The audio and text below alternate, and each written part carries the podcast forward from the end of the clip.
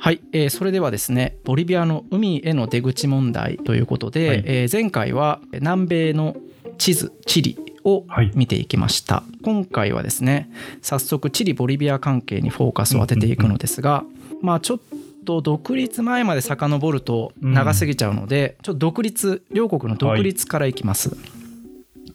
でチリは、えー1818年、ボリビアは1825年にそれぞれスペインからえー独立を達成しますね、それぞれ、えーチリはあーサンマルティンとかね、オイギンス、えーみたいな人、えーボリビアはうん。シモン・ボリバル、そして、えーうん。スクレみたいな、えー愛国家の活躍によって、まあ、スペイン応答派、えースペイン残党っていうか、まあ、スペインを排除して、ここから南米の新たな国としてスタートします。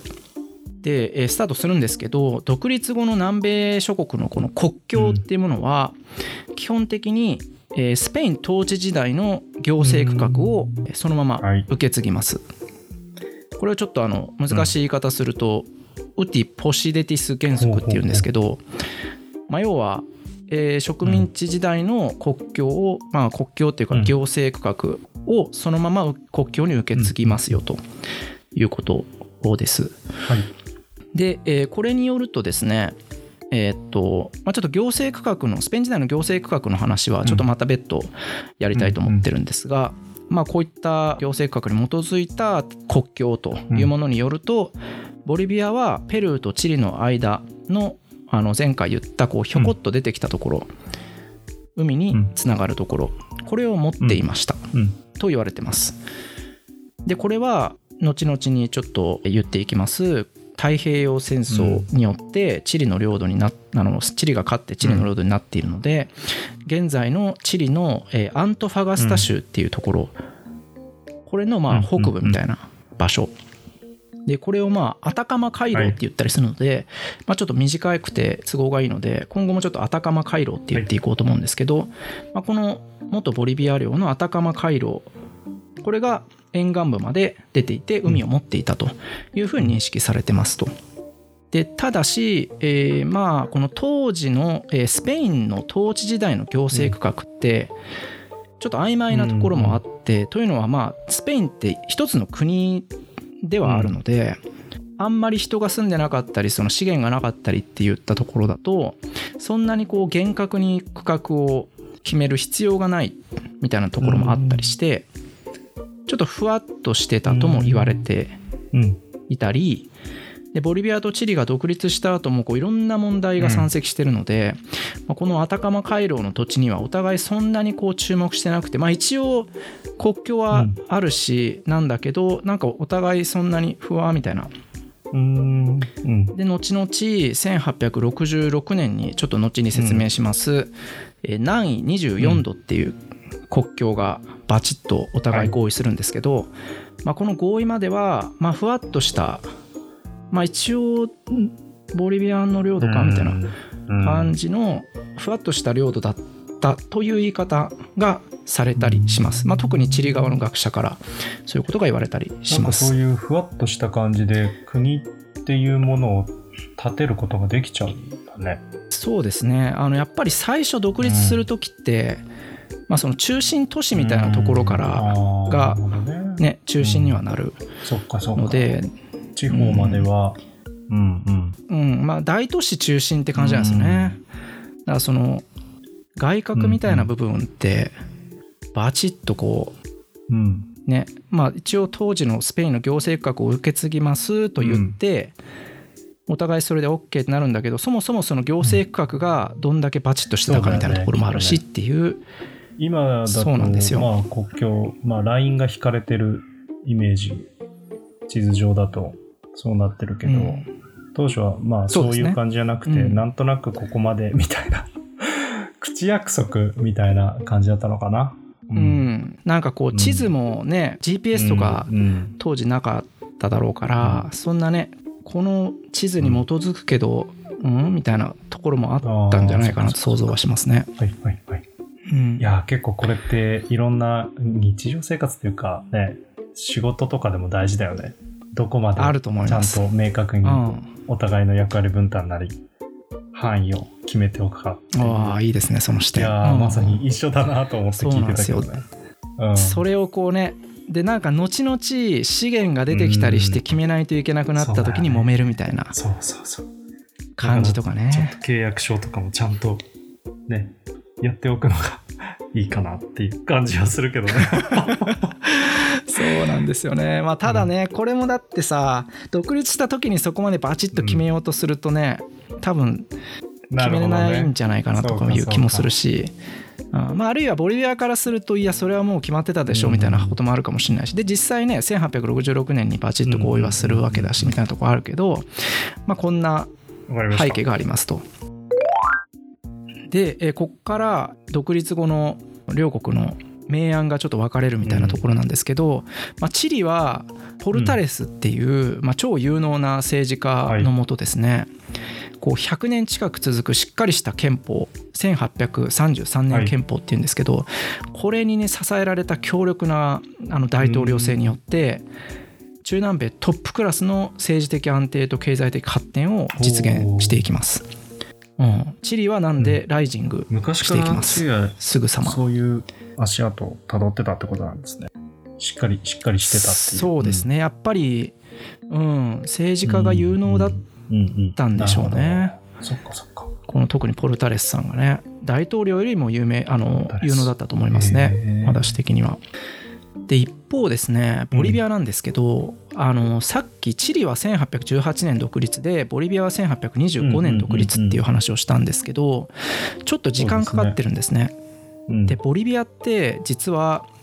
独立が結構遅いんですよね。ペルーの主要なスペイン応答派っていうのがボリビアに逃げ込んでいってそこで最後まで戦うっていうのがあってなんでちょっとこう独立戦争でそもそも結構疲弊してるんですよねボリビアって。でちょっとこう経済が脆弱なところがあってでサンタクルス大統領これは1829年から39年10年大統領やる方なんですけど、この人がいろんなこう経済的な改革であったり社会的な改革を断行していくんですけど、なかなかこう十分な発展っていうのが実現できないんですよね。でこうした中で何が起こるかっていうのがペルーとボリビアの連合国っていうのが実現してこれでチリに対立していくというようなことが起こります。ペルーもボリビアもどそれぞれ独立したけどチリとうん、向かい合うために連合国になったっていう感じ？そうですね。チリとかアルゼンチンとかそっちの経済的にライジングしているうん。国たち。こういったところに対抗していくためにペルーボリビア連合国っていうのがこのサンタクルス大統領のもとあの作られていくっていうような感じになります。で一応外交関係でいうと、おチリとボリビアの間では1833年に、えー友好通商公開条約というのが結ばれて、一応国交っていうのははい。開かれています。なのですが、えー先ほど言った通りペルーボリビア連合国 VS チリの戦争っていうのがうん。起きちゃいます。これが国交を結んだ3年後の1836年から、まあ、大体39年ぐらいまでうん。っていう感じでしてなかなかこうボリビアは経済的に浮き上がっていけないんですけど、まあ、この打開策としてペルーとボリビアの連合国っていうのを作っていくんですけど、まあ、この背景にはサンタクルスの師匠であり、南米独立の英雄のはい。シモン・ボリバル、このロマンの、まあ、大ペルー構想、まあ、この人いろんな構想を持ってるんですけど、まあ、ペルーと、まあ、ボリビア。ボリビアも元上ペルー上ペルーって言われたりして、まあ、こういったものをこう一つにしようみたいなのを受け継ぐっていうこうイデオロギー的な側面と、またこう国際経済力のうん。まあ柱であるペルーの港、うん。いい港っていうのをボリビアも使えるようにして取り込んでいって、ライジングしているチリとかアルゼンチンと対抗していこうっていう実利的な側面の両面があったというふうに言われています。で港はペルーの港をアリカ港アリカにある港っていうのがペルーのえ港っていうのが結結構栄えていて、ここをボリビアも使わせてもらってたんですね貿易に。であのボリビアもさっき喋った通りアタカマ回廊あのぴょこって出てるところの沿岸部にあの一応海があるので、そこに小ビハ港っていうのを20 1825年に設置はしたとは言われてるんですけど、なんかほとんど使は使ってなかったみたいなんですね、この港は。自分の領土なのに。やっぱり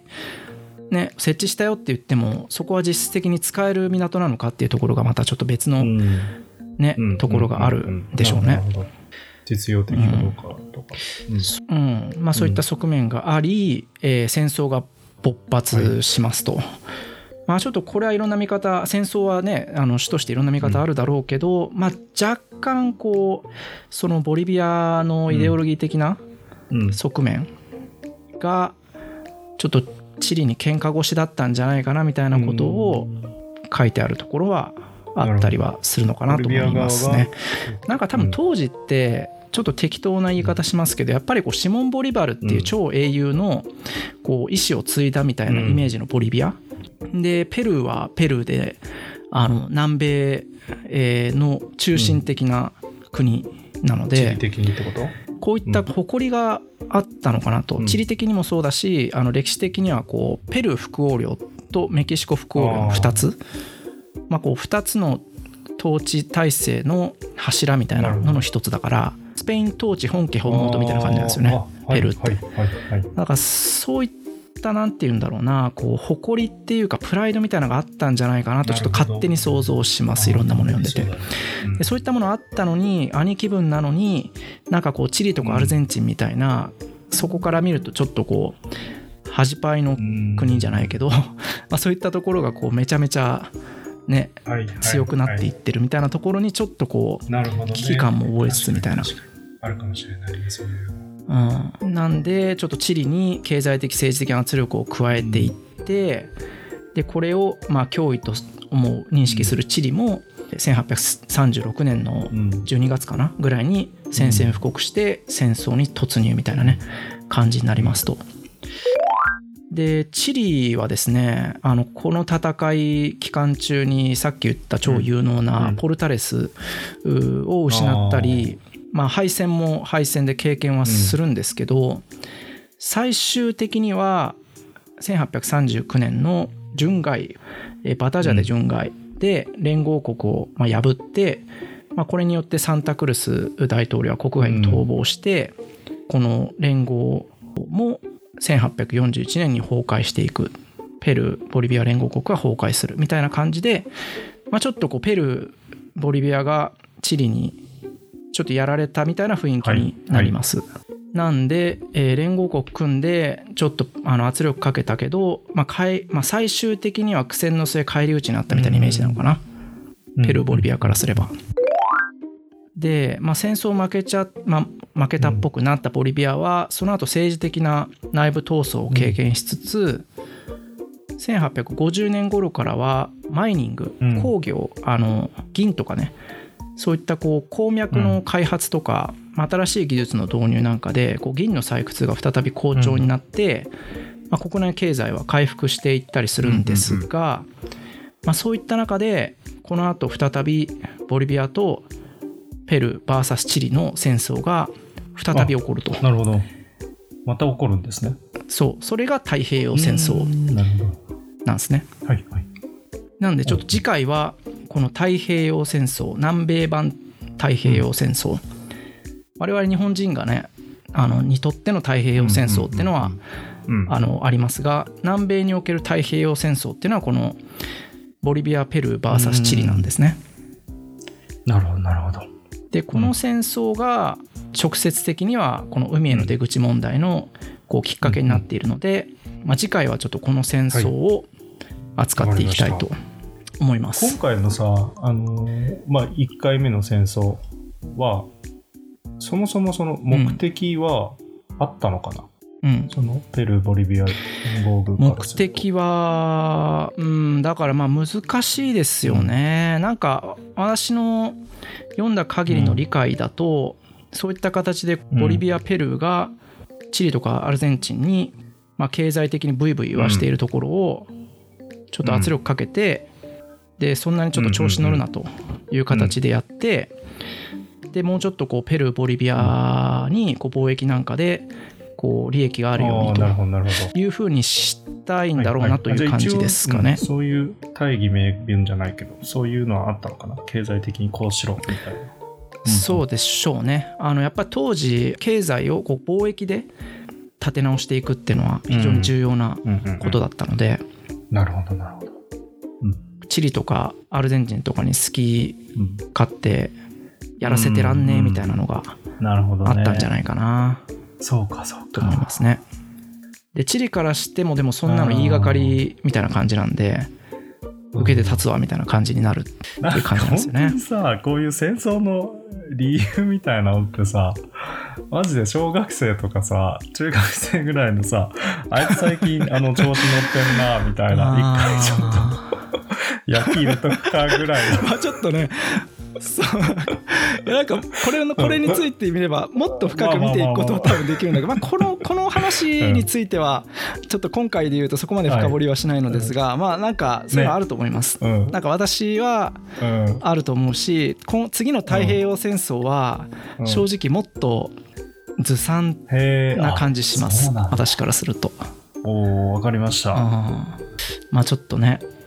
他の国の戦まあ他の国の戦争っていうものをねすごい客観的にうん。見ることで、多分日本うん。のねそういったいろんなものについても客観視できたりもすると思うので、まあ多分面白いと思います特にこの次の太平洋戦争は。はいじゃあ次回楽しみに。はい。はい今回はそんなはい。ところですかね。はい、ありがとうございましありがとうございまた。